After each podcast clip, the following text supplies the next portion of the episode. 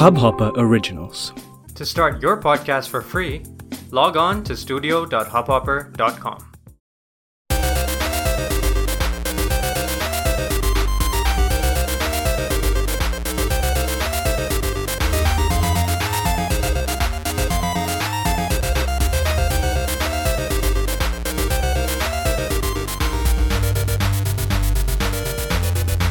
Hello दोस्तों welcome to the desi gamer podcast और मैं हूँ आपका होस्ट विक्रम। ये podcast gaming focused Hindi podcast है। आई थिंक इंडिया में सबसे पहला पॉडकास्ट है। मैंने तो ऐसा कोई पॉडकास्ट देखा नहीं सुना नहीं अभी तक। और uh, काफ़ी दिन हो गए लास्ट पॉडकास्ट में। आज ये हमारा तेरहवा एपिसोड है थर्टीन एपिसोड और जैसा मैं हर बार बोलता हूँ ये पॉडकास्ट जो है स्पॉन्सर्ड है by spawn point dot in spawn point dot in हमारी वेबसाइट है। जहाँ पे हम गेमिंग रिलेटेड टी शर्ट्स बेचते हैं। ये जो वेबसाइट है, जो जो भी टी शर्ट्स हैं, ये सारे टी शर्ट्स इनमें से जो कुछ डिज़ाइंस हैं, वो अमेज़ोन पे भी अवेलेबल हैं। तो अगर आप हमारे वेबसाइट से नहीं ख़रीदना चाहते तो आप अमेज़ोन पे भी जाके ख़रीद सकते हो। और वेबसाइट का लिंक है स्पॉन पॉइंट डॉट इन तो ये हो गई स्पॉन्सरशिप की बात और अगर आप ये पॉडकास्ट पहले से सुन रहे हो आपको लग रहा होगा कि क्या हो गया? इतने दिन पॉडकास्ट इतने सारी चीज़ें हो गई बीच में और अभी तक कोई नया पॉडकास्ट नहीं आया। तो मैं सोच रहा था बनाने की, लेकिन बहुत सारी चीज़ें बीच में चल रही थी मेरे पर्सनल लाइफ में भी। जो मेन सबसे बड़ा इवेंट हुआ इस लास्ट पॉडकास्ट और इस पॉडकास्ट के बीच में वो था। माइक्रोसॉफ्ट ने जो परचेज़ किया जेनीमैक्स पब्लिशर को तो जेनीमैक्स मीडिया जो है, एक बहुत बड़ी पब्लिशर है, उसके अंदर बेथेस्डा आईडी सॉफ्टवेयर और भी बहुत सारे डेवलपर्स आते हैं और सबसे बड़ी बात है कि बहुत बड़े बड़े जो गेमिंग की आईपीज़ हैं, वो भी उसके अंदर आती हैं। तो माइक्रोसॉफ्ट को ये सारी आईपीज़ मिल चुकी हैं। अब माइक्रोसॉफ्ट इनको चाहे तो एक्सक्लूसिव बना सकता है, चाहे तो दूसरे कंसोल्स पे रिलीज़ करने दे सकता है। आगे क्या होगा इसके बारे में कुछ नहीं पता बट इसके बारे में मैं सोचा, मैं सोच रहा था कि इसके बारे में भी पॉडकास्ट बनाऊँगा।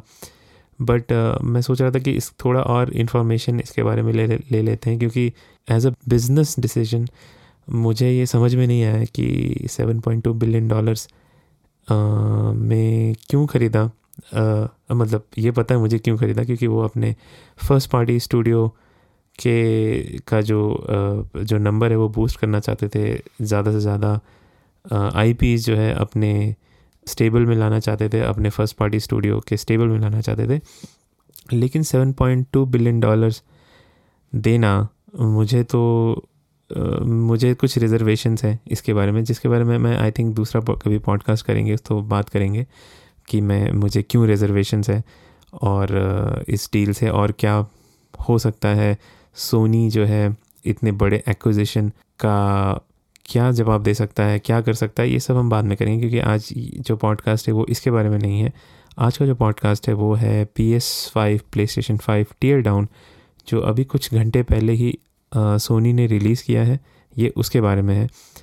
और उसके बारे में हम थोड़ा डिटेल में बात करेंगे क्या नई चीज़ें सोनी ने रिवील की क्या हमें क्या हमें पता चला पी एस फाइव के बारे में क्योंकि पी एस फाइव के बारे में बहुत इंटरनल जो पी एस फाइव जो इंटरनल्स है, उसके बारे में बहुत ज़्यादा जानकारी नहीं थी। मई में मार्क सरनी ने road to P S five में बहुत सारी चीज़ें बताई थी बट वो जो भी थी, वो थियोरेटिकल नॉलेज थी। अभी तक हमने पी एस फाइव के इंटरनल्स नहीं देखे थे बट वो आज चेंज हो गया। आज सोनी ने एक टीयर डाउन वीडियो निकाला करीब सात मिनट का। ये वीडियो बहुत इंटरेस्टिंग है, ये जापनीज़ में है, क्योंकि जो वीडियो के प्रेजेंटर हैं, वो सोनी जापान के एक वाइस प्रेसिडेंट है, वो vice president of mechanical mechanical design हैं Yasu Yasuhiro Otori I think यही, ऐसे ही प्रोनाउंस करते हैं। तो उन्होंने ये टीयर डाउन प्रेजेंट किया। ये एक कंट्रोल इन्वायरमेंट में किया गया टीयर डाउन है तो ये सोनी ने खुद से ही किया है।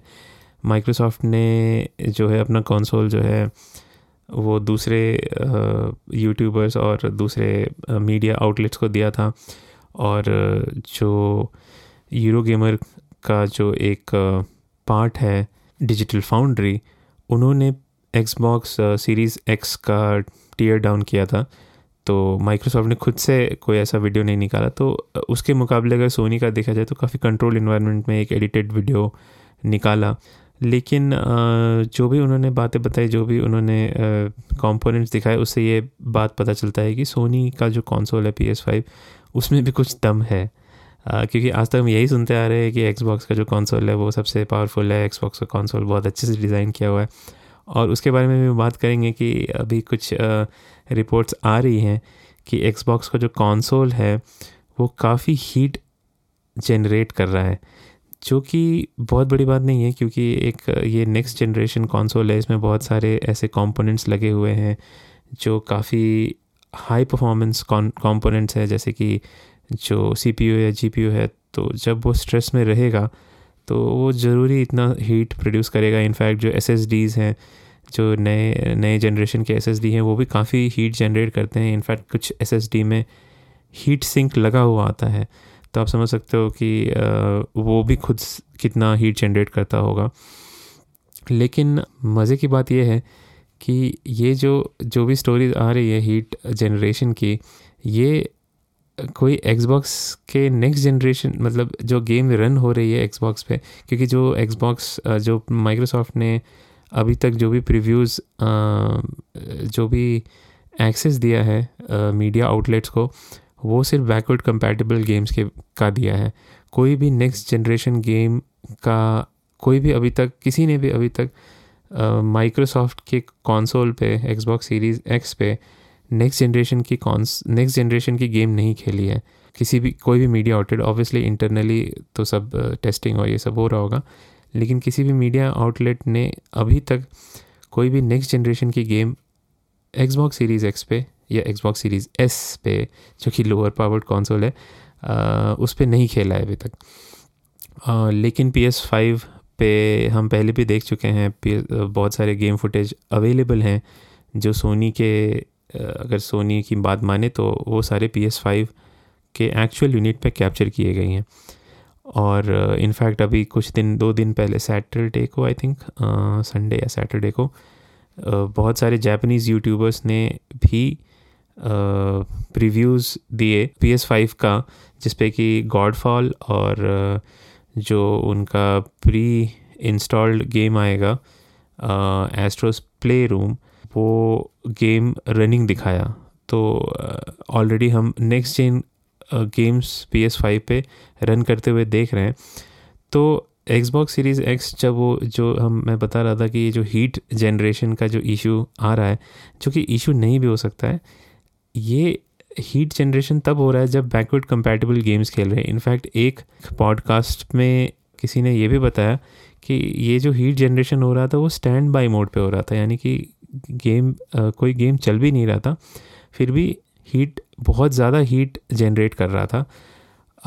हालाँकि कंसोल बहुत ही क्वाइट था ज़्यादा फैंस की आवाज़ नहीं आ रही थी बट हीट जनरेशन बहुत ज़्यादा हो रहा था। और इनफैक्ट जो एक्सटर्नल हार्ड ड्राइव जो एक्सटर्नल एसएसडी जो एक्स्ट्रा एसएसडी आप लगा सकते हो एक्सबॉक्स सीरीज़ एक्स में या एक्सबॉक्स सीरीज़ एस में, वो काफ़ी ज़्यादा गर्म हो गया था। और अगर उसे जैसा कि उस पॉडकास्ट पे बताया गया कि अगर वो उसे छूने जाते तो उनका हाथ भी जल सकता था, इतना ज़्यादा गर्म हो गया था। तो ये अभी के लिए तो ठीक है, क्योंकि जैसा सब बता रहे हैं कि फ़ैन्स उतने तेज़ नहीं चल रहे थे। But in the long run इसका क्या इफ़ेक्ट होगा, ये हमें नहीं पता. ऑलरेडी हम जानते हैं एक्सबॉक्स थ्री सिक्सटी के टाइम पे कॉन्सोल की रिलाइबिलिटी बहुत ख़राब थी. बहुत लगभग सारे फ़र्स्ट जनरेशन के जो कॉन्सोल थे, वो सारे फेल हो जाते थे कुछ कुछ महीनों बाद. रेड रिंग ऑफ़ डेथ अगर आप लोगों को याद होगा तो. तो क्या ऐसा ही प्रॉब्लम आगे आने वाला है एक्सबॉक्स सीरीज़ एक्स के लिए? क्योंकि जैसा हम बता रहे हैं कि, जैसा हम सुन रहे हैं कि इतना ज़्यादा हीट जनरेट हो रहा है. और जब भी हीट जनरेट होता है तो जो भी मैकेनिकल कंपोनेंट्स होते हैं, उनका, उनको कुछ ना कुछ इफ़ेक्ट ज़रूर करता है। तो ये बात कल आई और आज पी एस फाइव का टीयर डाउन आया और पी एस फाइव के टीयर डाउन में एक चीज़ जो फ्रंट सेंटर एंड बैक है, वो है पी एस फाइव का कूलिंग सोल्यूशन और सोनी ने काफ़ी ऐसा लगता है सोनी ने काफ़ी खर्च किया है कूलिंग सोल्यूशन के बारे में, क्यों कूलिंग सोल्यूशन के ऊपर, क्योंकि जो प्ले स्टेशन फोर उसका जो कूलिंग सोल्यूशन था, वो काफ़ी बहुत अच्छा नहीं था और फैंस काफ़ी आवाज़ करते थे। इनफैक्ट जब भी हम गेम खेलते थे, कोई भी, जो भी अभी की जो रिसेंट दो तीन साल में जो गेम्स आई थी, उसको जब भी हम खेलते थे, चाहे वो पी एस फोर या जी P S four P S four pro हो, उसमें काफ़ी आवाज़ करता था फ़ैन तो ये बहुत ही नोटोरियस था नोटोरियस है अभी कि पी एस फोर जो है काफ़ी आवाज़ करता है। तो आई थिंक सोनी ने इसको बहुत ही अपने दिल पे लिया और इस इस प्रॉब्लम को सॉल्व करने के लिए हर तरह से कोशिश की है। तो हम इसके बारे में बात करेंगे। आ, हम शुरू से स्टार्ट करते हैं जो टीयर डाउन हुआ। आ, सबसे पहले क्या दिखाया गया? तो सबसे पहले जो है वो कंसोल का डायमेंशन बताया गया। ऑब्वियसली जब जो आज तक जितने भी हम फ़ोटोज़ देख देख चुके हैं पी एस फाइव के उसमें ये लगता है कि काफ़ी बड़ा कंसोल है और जो जो फाइनल डायमेंशंस सोनी ने रिलीज़ किए, वो हैं fifteen point four inches tall and ten point two four inches deep and four point nine inches wide so length काफ़ी बड़ी है और अगर आप वो वीडियो देखोगे जो टीयर डाउन का है तो क्योंकि जो प्रेजेंटर है वो जापनीज़ है तो उनका फ्रेम थोड़ा छोटा होता है जनरली और उनके सामने कंसोल और भी काफ़ी बड़ा लग रहा है। तो ये तो हम सब ऑलरेडी जानते हैं कि कंसोल काफ़ी बड़ा है। तो जब टीयर डाउन शुरू हुआ तो सबसे पहले उन्होंने दिखाया कि कितने पोर्ट्स हैं पी एस फाइव में। तो आ, सामने फ्रंट में तीन पोर्ट है। एक U S B type A port है जो कि five G B P S है। I think three point zero type of U S B है। और जो दूसरा पोर्ट है वो super speed U S B type A है, जो जिसका जो स्पीड है, वो ten G B P S तक जाता है। तो और इसके साथ ही एक U S B type C भी है पोर्ट तो जो ये यू एस बी पोर्ट्स हैं दोनों, ये तो समझ में आते हैं but U S B type C क्यों है, वो अभी तक हमको समझ में नहीं आया है, क्योंकि जहाँ तक हमको पता है कि कोई ऐसी कंपोनेंट नहीं है जो U S B type C port जिसके लिए ज़रूरी है। हो सकता है ये फ्यूचर प्रूफिंग हो हो सकता है ये इसलिए लगाया गया हो कि आगे जो भी एक्सटर्नल हार्ड ड्राइव्स आएँगे, अगर वो U S B C U S B C interface use करते होंगे तो उसको आप कनेक्ट कर सकते हो। या फिर ऐसी भी बात हो रही है कि हो सकता है ये P S V R two जो पी एस वी आर जो अभी का current P S V R है, उसका जब नेक्स्ट रिवीजन आएगा तो उसमें यूज़ हो सकता है। क्योंकि अभी जो पी एस वी आर का जो कनेक्शन है वो काफ़ी क्लंकी है, आपको एक एक्स्ट्रा बॉक्स चाहिए होता है, उसके थ्रू आप H D M I pass through करते हैं। तो वो काफ़ी काफ़ी क्लंकी है, मेरे पास भी है और इस, इसी क्लंकीनेस की वजह से मैं बहुत ज़्यादा यूज़ नहीं करता हूँ पी एस आर क्योंकि वो इतने सारे वायर्स हो जाते हैं। तो ये हो सकता है कि U S B C port जो है उसके लिए यूज़ हो और ये भी हो सकता है कि आगे जो भी एक्सटर्नल हार्ड ड्राइव्स आएँगे, वो obviously U S B C type ही यूज़ करेंगे। तो उसके, उसको सोच के सोनी ने ये किया होगा। और पीछे रियर में भी दो U type A super speed ports हैं जो कि टेन जी तक जाते हैं। और इसके साथ ही जो है H D M I input in fact sorry H D M I output है।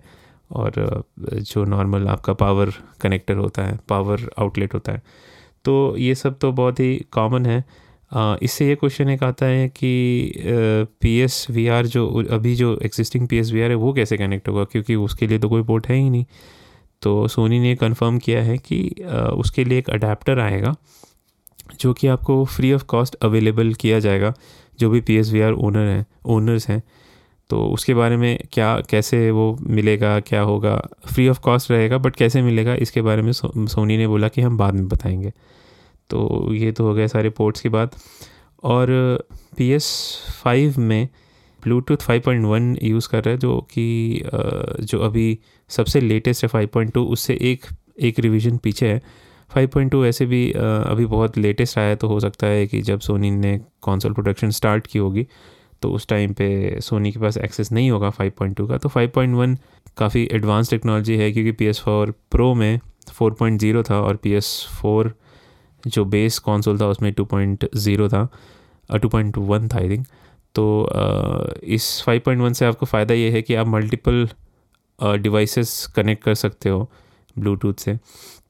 तो इसका यूज़ हम शायद देखेंगे जो भी एक्सेसरीज़ आएँगे सोनी के, और ऑब्वियसली इसका जो स्पीड है वो बेटर है। साथ ही साथ एक बड़ी बात यह है कि इसमें वाईफाई सिक्स है। सोनी जो है वाईफाई सिक्स दे रहा है कंसोल के साथ, जो कि एक्सबॉक्स में शायद मुझे लगता है अवेलेबल नहीं है, जहाँ तक मुझे याद है।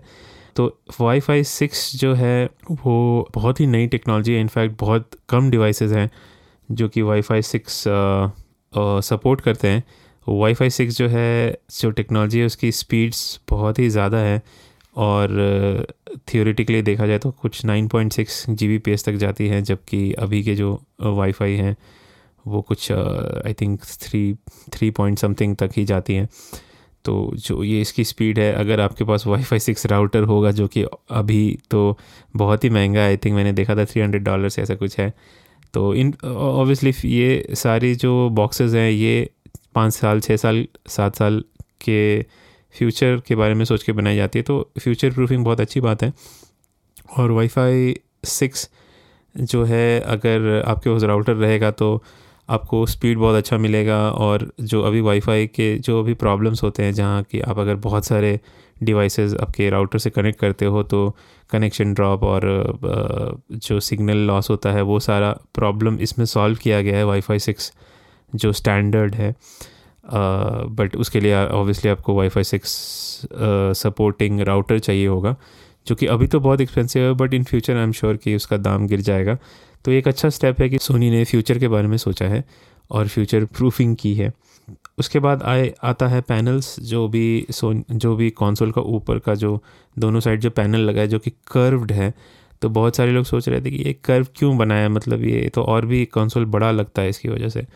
तो जब वो टीयर डाउन हुआ तो हमें पता चला कि ये कर्व इसलिए है क्योंकि पी एस फाइव में एक बड़ा फ़ैन लगा है, जो कि दोनों साइड से उसका इनलेट है तो जो फ़ैन है, एक साइड दोनों साइड से हवा लेता है फ्रेश एयर लेता है कंसोल के अंदर, और जो एयर वेंट से है एयर वेंट्स हैं कंसोल के पीछे, उससे वो हीट बाहर आती है, वो हीटेड एयर बाहर आता है।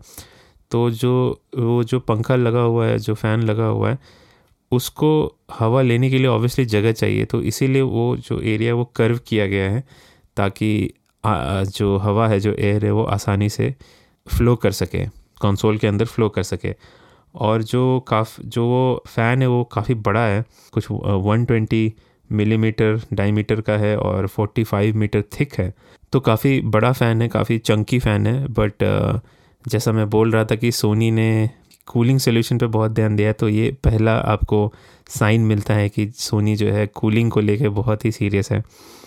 तो इसके पहले जो है फ़ैन के तक पहुँचने से पहले, जो टीयर डाउन है, उस वीडियो में दिखाया गया स्टैंड के बारे में। तो अगर आप लोगों ने फ़ोटोज़ देखे होंगे पी एस फाइव के तो उसमें एक स्टैंड भी लगा हुआ है जो कि कंसोल के साथ इंक्लूडेड है। तो वो जो स्टैंड है, वो वर्टिकली भी खड़ा कर सकता है कंसोल को और हॉरिजॉन्टली भी खड़ा कर सकता है। तो जो वर्टिकल से हॉरिजॉन्टल का स्विच है, वो भी दिखाया गया टीयर डाउन में। और मुझे काफ़ी अच्छा लगा, काफ़ी थाट गया है उस स्टैंड के ऊपर, क्योंकि जो स्क्रूज़ जो लगे होते हैं उस स्टैंड में पी एस फाइव को वर्टिकल खड़ा करने के लिए वो जब आप उसको पी एस फोर को हॉरिजॉन्टल खड़ा करते हो तो वो स्क्रू इनफैक्ट वो स्क्रू रखने के लिए भी स्टैंड में जगह बनाया गया है। तो काफ़ी मुझे इंटरेस्टिंग लगा, काफ़ी थाटफुल लगा। बहुत सारे लोग ये बोलेंगे कि ये काफ़ी क्लंकी है, क्यों चाहिए stand? But I think stability के लिए बढ़िया है और जब जब हॉरिजॉन्टल कंसोल को रखा जाएगा क्योंकि कंसोल का जो सरफेस आउटर सरफेस है वो कर्व्ड है तो uh, उसको आप तो ऐसे नहीं रख सकते तो आपको स्टैंड तो चाहिए ही। तो बेटर है कि अगर स्टैंड अवेलेबल है कंसोल के साथ दे रहे हैं चाहते तो सोनी वाले उसके पैसे ले सकते थे जैसे एप्पल करती है। तो स्टैंड मुझे काफ़ी बढ़िया लगा दोनों आ, उन्होंने प्रोसेस दिखाया। वर्टिकल से हॉरिजॉन्टल कैसे चेंज करते हैं? काफ़ी सिंपल प्रोसेस था, ज़्यादा कुछ बड़ा कॉम्प्लेक्स प्रोसेस नहीं था। फिर जब ऊपर के जो पैनल से हटाए गए तो पैनल्स हटाने का जो प्रोसेस है, वो बहुत सिंपल था। वो दिखाया दो जगह पे प्रेशर डाल के वो हटा दे, हटा सकते हैं। तो फिर दिखा कि कंसोल जो है, वो बहुत इनफैक्ट बहुत ज़्यादा मोटा नहीं है, जो मेन कंसोल है। पैनल की वजह से थोड़ा ज़्यादा मोटा लगता है। बट जब वो पैनल्स हट गए तो काफ़ी बढ़िया, काफ़ी पतला लग रहा था। और इनफैक्ट इंटरेस्टिंग बात यह है कि वो पैनल्स इतनी आसानी से हट जाते हैं कि in future I think third party panels भी आने शुरू हो जाएँगे, जो कि अलग अलग डिज़ाइंस और अलग अलग कलर्स और ये सब में अवेलेबल होंगे। आई थिंक आजकल three D print three D printing का ज़माना है तो लोग जो भी three D printed I think panels भी आना शुरू हो जाएँगे अलग अलग डिज़ाइंस अलग अलग मॉडल्स के। तो फ्यूचर में आई थिंक कस्टमाइजेशन के लिए काफ़ी अपॉर्चुनिटीज़ होंगी। तो पैनल्स हटाने के बाद जैसा मैंने बताया कि हमें वो पंखा दिखा, जो कि दोनों साइड से कंसोल के दोनों साइड से उसका इनलेट है। और उस पंखे के साथ एक मज़े की बात ये थी कि उन्होंने दिखाया कुछ होल्स दिखाए और उन्होंने बताया कि ये होल्स जो है बेसिकली डर्ट कलेक्ट करने के लिए है। डर्ट कैच करने के लिए जो भी गंदगी होती है इन अगर आपने कभी अपना पी एस फोर खोला होगा दो तीन साल के बाद तो अंदर बहुत गंदा जमा हो जाता है। क्योंकि जो हवा अंदर खींचता है तो साथ साथ डर्ट भी अंदर जाता है। तो दो तीन साल में वो डर्ट इतना ज़्यादा जमा हो जाता है कि उसकी वजह से भी ओवर हीटिंग होती है कॉन्सोल की। तो उस डर्ट को साफ़ करने के लिए अगर आपके पास पी एस हो या कोई भी कॉन्सोल हो तो उसको आपको बहुत हद तक खोलना पड़ता है। और इनफैक्ट वारंटी भी वॉइड हो जाती है अगर आपको कॉन्सोल खोलना पड़ता है सफ़ाई सफ़ाई करने के लिए। तो उस चीज़ उस चीज़ को मिटिगेट करने के लिए उन्होंने ऐसा डिज़ाइन बनाया कि वो डर्ट जो है उन होल्स में से आप सक कर सकते हो through a vacuum cleaner I don't मतलब इंडस्ट सॉरी जो घर में जो हाई पावर्ड वैक्यूम क्लीनर है आई एम श्योर उससे नहीं कर सकते क्योंकि वो काफ़ी हाई पावर्ड होते हैं और आई थिंक उसमें इलेक्ट्रिकल स्टैटिक भी जनरेट होता है जो कि कंसोल को हार्म कर सकता है तो आई एम श्योर जो किस टाइप के वैक्यूम क्लीनर्स आप यूज़ कर सकते हो आई थिंक एयर कैंस भी आते हैं। तो वो सारे डिटेल्स बाद में आपको धीरे धीरे लोग बता ही देंगे, या सोनी भी बता देगी। बट एक अच्छा प्रोसेस लगा मुझे जहाँ किया without voiding the warranty of the console you can clean the console you can remove the dirt तो ये एक अच्छा था, उसके बाद जब पैनल्स हटाए गए और जो पंखा था, उसके बगल में दिखाया गया कि एस एस डी स्लॉट था तो जैसा कि एक्सबॉक्स ने भी दिखाया कि आप जो मेमोरी ऑलरेडी है, उसको आप एक्सपैंड कर सकते हो। तो माइक्रोसॉफ्ट के केस में एक्सबॉक्स सीरीज़ एक्स के केस में जो मेमोरी यूनिट है, वो एक्सबॉक्स ही अपना प्रोप्राइटरी बेच रही है। तो आप जाके मार्केट से नहीं कोई भी ख़रीद सकते हो एस एस डी और लगा सकते हो। आपको एक्सबॉक्स ब्रांडेड ही ख़रीदना पड़ेगा, जो कि सी गेट बनाती है। और उसके प्राइसेस ऑब्वियसली काफ़ी हाई हैं अभी। कुछ टू हंड्रेड समथिंग डॉलर्स का है वन जी बी का वन टी बी का एक्सबॉक्स सीरीज़ का एस एस डी क्योंकि वो प्रोप्राइटरी है तो उसके प्राइसेस माइक्रोसॉफ्ट कंट्रोल कर सकती है। बट सोनी या पी एस फाइव के केस में अच्छी बात यह है कि आप कोई भी को, कोई भी नहीं बट आप मार्केट से जाके M two P C I E four zero जो सपोर्ट करे ऐसा एस एस डी ख़रीद के ला सकते हो। ऐसे एस एस डीज़ अभी मार्केट में अवेलेबल नहीं है।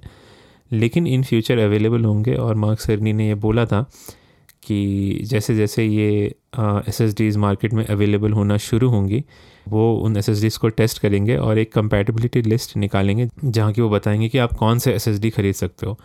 तो ये एक अच्छी बात है, ये एक एडवांटेज है अगर देखा जाए एक्सबॉक्स सीरीज़ एक्स के ऊपर, क्योंकि एक्सबॉक्स सीरीज़ एक्स में आप सिर्फ़ एक ही टाइप की एस एस डी लगा सकते हो जो कि माइक्रोसॉफ्ट बेचेगी। यहाँ आप मार्केट में जाके कॉम्पिटिटिव प्राइसिंग पे कोई भी एसएसडी जो भी जो भी, जिस भी हाई स्पीड एसएसडी है इनफैक्ट सोनी ने आई थिंक बोला है कि जो एक्सटर्नल एसएसडी आप लगाओगे, उसका मिनिमम स्पीड सेवन जीबीपीएस होना चाहिए आई थिंक यही यही कोई फिगर है। तो वो काफ़ी, अभी तो एस एस काफ़ी महँगी होंगी, लेकिन दो तीन साल में उनके प्राइसेस गिर जाएँगे और आई थिंक जो माइक्रोसॉफ्ट का जो जो प्रोप्राइटरी एसएसडी है, उससे काफ़ी सस्ता हो जाएगा। और इनफैक्ट अच्छी बात यह है कि अगर आप वो स्लॉट देखोगे जहाँ पे आप एक्सटर्नल एसएसडी लगा सकते हो, उसमें चार साइजेस का सपोर्ट है तो इनफैक्ट जैसा मार्क सरी ने बोला था शुरू में कि एसएसडी का कोई स्टैंडर्ड एसएसडी साइज़ का कोई स्टैंडर्ड नहीं होता। कुछ कंपनीज़ छोटी बनाती हैं, कुछ कंपनी बड़ी बनाती हैं, क्योंकि एसएसडी जो ये जो एम टू एस हैं ये काफ़ी, खुद से काफ़ी हीट जनरेट करती हैं, जो कि माइक्रोसॉफ्ट के कंसोल में भी हो रहा है, जैसा कि हमने बताया था। तो एसएसडी काफ़ी खुद से गर्म हो जाती है तो बहुत सारी एस ऐसी आती है जिनमें कि एक इंटरनल हीट सिंक लगा होता है। तो इस वजह से जो उन्होंने, जो स्लॉट है, जो जो स्लॉट हमने देखा, उसमें चार साइजेस की एस आप डाल सकते हो। तो जो कि छोटी एस एस डी है बड़ी एस एस डी तो इनफैक्ट आई थिंक जो बड़ी एस एस डी जिसमें कि हीट सिंक लगा होगा, मुझे लगता है कि वो एस एस डीज़ भी आप डाल सकते हो तो हीट का जो प्रॉब्लम है, वो सॉल्व हो सकता है। तो ये सब अभी स्पेकुलेशन है जब ये एस मार्केट में आने लगेंगी, तभी हमें पता चलेगा कि क्या क्या सीन है। बट सोनी ने ऑब्वियसली आई थिंक टेस्ट किया होगा। जो भी एस की कंपनी है, उनसे सैम्पल्स लेके टेस्ट किया होगा कि कैसे कर सकते हैं। तो उसके हिसाब से उन्होंने वो स्लॉट डिज़ाइन किया होगा। और जो ये चेंज करने का जो प्रोसेस है, वो बहुत ही सिंपल है। अगर आपने पी का कभी अपग्रेड किया होगा स्पेस हार्ड ड्राइव तो आपको पता होगा कि कैसे करना है, वो आपको ऊपर का प्लेट हटाना पड़ता है पैनल हटाना पड़ता है, फिर वहाँ से। तो कुछ वैसा ही है पी एस फाइव में।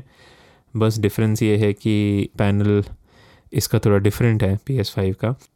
और तो प्रोसेस लगभग सेम ही है पी एस फोर जैसा बट डिफरेंस ये है कि यहाँ जब आप ऊपर से जो एस एस डी डालोगे, वो आपके एग्जिस्टिंग कैपेसिटी को अपग्रेड करेगा। यानी कि आपका जो existing eight twenty five G B का जो एसएसडी लगा हुआ है, उसको आप निकाल नहीं सकते।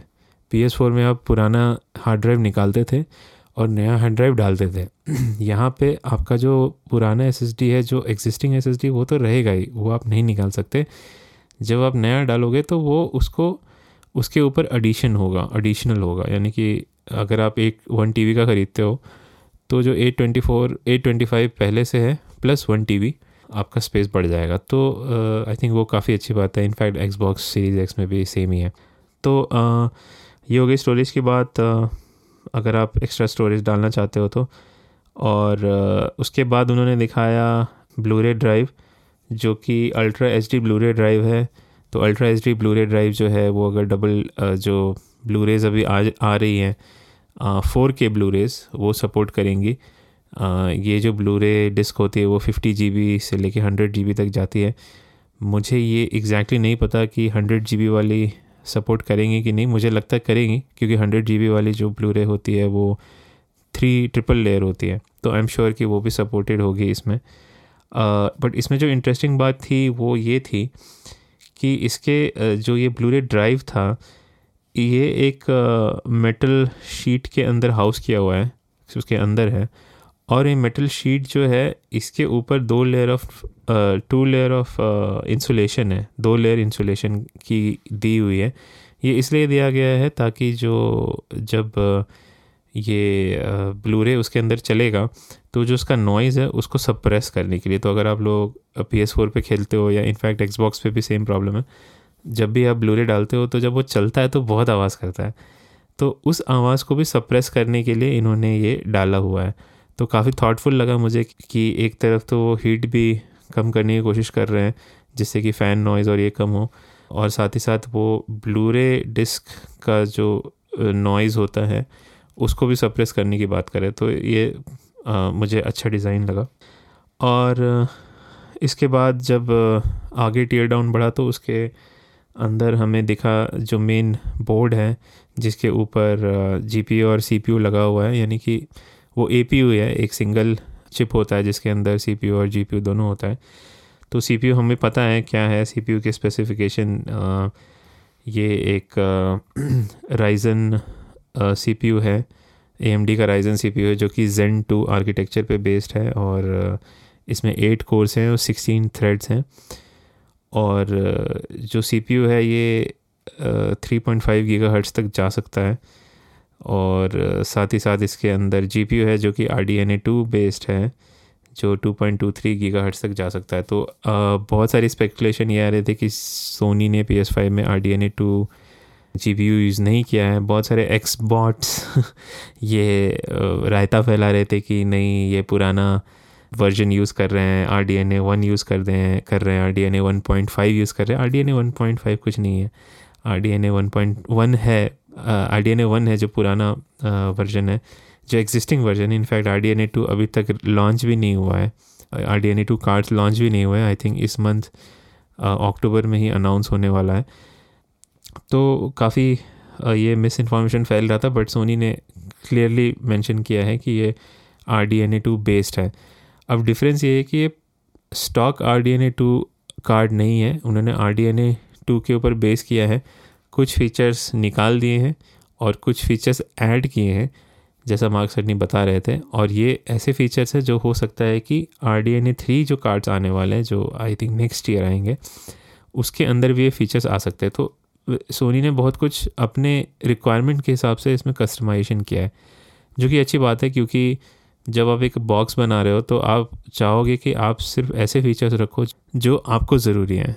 ऐसे फीचर्स नहीं चाहिए जो कि आपको ज़रूरत नहीं पड़ने वाले हैं एक गेमिंग कंसोल के अंदर।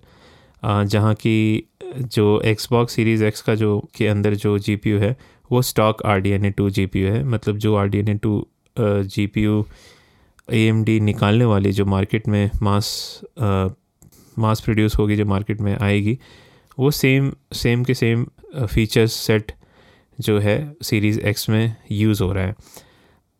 इनफैक्ट पी एस फाइव में उन्होंने कुछ कस्टमाइजेशन किया है सोनी ने कुछ कस्टमाइजेशन किया है तो ये एक डिफरेंस है। उसके बाद उस सेम बोर्ड पे हमें सिक्सटीन जी के मेमोरी मॉड्यूल्स दिखे। तो अगर आप टीयर डन वीडियो देखोगे तो उसमें चार चार दाएँ साइड और चार बाएँ साइड मेमोरी मॉड्यूल्स हैं और साथ साथ eight twenty five G B का एस एस डी मॉड्यूल और साथ में जो कस्टम कंट्रोलर है जो कि स्टोरेज जो कि एक सोनी ने कस्टम कंट्रोलर बनाया है ताकि किसी टाइप का बॉट बॉटल नेक नहीं हो और ये एक अच्छी बात है सोनी के कंसोल में compare to Xbox series Xbox series X क्योंकि एक्सबॉक्स सीरीज़ एक्स में जो ये कस्टम उन्होंने भी कुछ कस्टम कंट्रोलर्स और कुछ एक्स्ट्रा हार्डवेयर लगाए हैं ताकि, ये बॉटल नेक को कम करने के लिए। हालाँकि उनके जो स्पीड्स हैं एसएसडी के वो पी एस फाइव से कम है। पी एस फाइव के जो एस एस डी स्पीड्स है, वो ज़्यादा है एक्सबॉक्स सीरीज़ एक्स से। तो जो ये कस्टम कंपोनेंट जो कस्टम कंट्रोलर है, वो एस एस डी पे नहीं है, वो एक अलग चिप है। तो इससे फ़ायदा ये है कि इसीलिए आप जो है, हम जो है, कोई दूसरा एस एस डी जो हम मार्केट से ख़रीद के भी डाल सकते हैं, क्योंकि जो कंट्रोलर है, उसको एस एस डी पे होने की ज़रूरत नहीं है। और जो अगर हम माइक्रोसॉफ्ट की बात करें, उसमें जो वो कंट्रोलर यूज़ कर रहे हैं, वो एस एस डी के अंदर ही है। तो इसकी वजह से ही माइक्रोसॉफ्ट को अपने प्रोप्राइटरी एस एस डी निकालने पड़ रहे हैं with the same controller in each S S D तो ये थोड़ा कॉम्प्लेक्स है बट बेसिकली कहने की बात ये है कि उन्होंने मॉड्यूलर डिज़ाइन बनाया है सोनी ने, ताकि आप दूसरे कंपोनेंट्स भी यूज़ कर सकते हो, दूसरे मार्केट से उठा के एसएसडी आप डाल सकते हो। आप ये चीज़ एक्सबॉक्स सीरीज़ एक्स पे नहीं कर सकते। तो ये तो हो गई एस एस डी सॉरी हाँ स्टोरेज की बात। जो सबसे बड़ा सरप्राइज़ था इस टीयर डाउन में, वो था thermal solution P S five पे। जनरली किसी भी कंसोल पे जितने भी आज तक कंसोल्स आए P S three P S four Xbox series X Xbox series S जो भी एक्सबॉक्स है थर्मल सोल्यूशन में जो कंडक्टर यूज़ करते हैं बेसिकली जब आपका सी पी यू या जी पी यू गर्म होता है तो उसका हीट आपको उठाना पड़ता है और जो हीट सिंक होता है, उसको पास करना पड़ता है। तो इसके बीच में जो कंडक्टर का काम करता है, वो जनरली थर्मल पेस्ट यूज़ किया करते थे पहले। पी एस फोर में भी वही यूज़ किया गया है पी एस फोर प्रो में भी यूज़ किया गया, यही यूज़ किया गया है। बट सोनी ने इस बार जो है लिक्विड मेटल यूज़ किया है, जो कि काफ़ी बड़ा अपग्रेड है, क्योंकि जनरली थर्मल पेस्ट ही यूज़ होता था आज तक और थर्मल पेस्ट के कुछ प्रॉब्लम्स ये होते थे कि दो तीन साल के बाद थर्मल पेस्ट जो है, वो उसकी कंडक्टिविटी बहुत कम हो जाती थी या थर्मल पेस्ट जो है काफ़ी जल्द से जाता था। तो अगर आपने कभी अपना पुराना कंसोल खरी, खोल के देखा होगा तो आपको देखे, दिखेगा कि थर्मल पेस्ट कम से, लगभग गायब ही हो चुका है। तो ये एक बहुत बड़ा प्रॉब्लम था। इसकी वजह से तीन चार साल के बाद हीट इश्यूज़ आने लगते थे। पी एस फोर में बहुत सारे पी एस फोर में बोला जाता था कि आप थर्मल पेस्ट अगर चेंज कर दो तो कंसोल की लाइफ बढ़ जाती है। इनफैक्ट पी एस थ्री में मुझे याद है, जब ये प्रॉब्लम होता था तो थर्मल पेस्ट ही चेंज करना पड़ता था। तो सोनी ने थर्मल पेस्ट इस बार यूज़ ही नहीं किया। उन्होंने लिक्विड मेटल यूज़ किया है और आई एम श्योर कि ये थर्मल पेस्ट से ज़्यादा एक्सपेंसिव सोल्यूशन है। ये ज़्यादा एडवांस सोल्यूशन है। तो ये एक सरप्राइज़ था। हालाँकि बहुत सारे लोग ये बोल रहे थे कि ये हिंट ये रूमर्स आ रही थी कि लिक्विड मेटल यूज़ किया है। बट लोग ये बोल रहे थे कि ये एक्सपेंसिव सोल्यूशन क्यों यूज़ करेगी? और कंसिडरिंग कि ये सिर्फ़ 500 डॉलर का कौनसोल है in fact three ninety nine four hundred dollar का कौनसोल है, क्योंकि ये जो कौनसोल है, ये डिस्क ड्राइव वाला था। डिजिटल वाला टीयर डाउन नहीं हुआ बट डिफरेंस डिजिटल और डिस्क में यही डिफरेंस है कि उसमें ब्लू रेड ड्राइव नहीं है।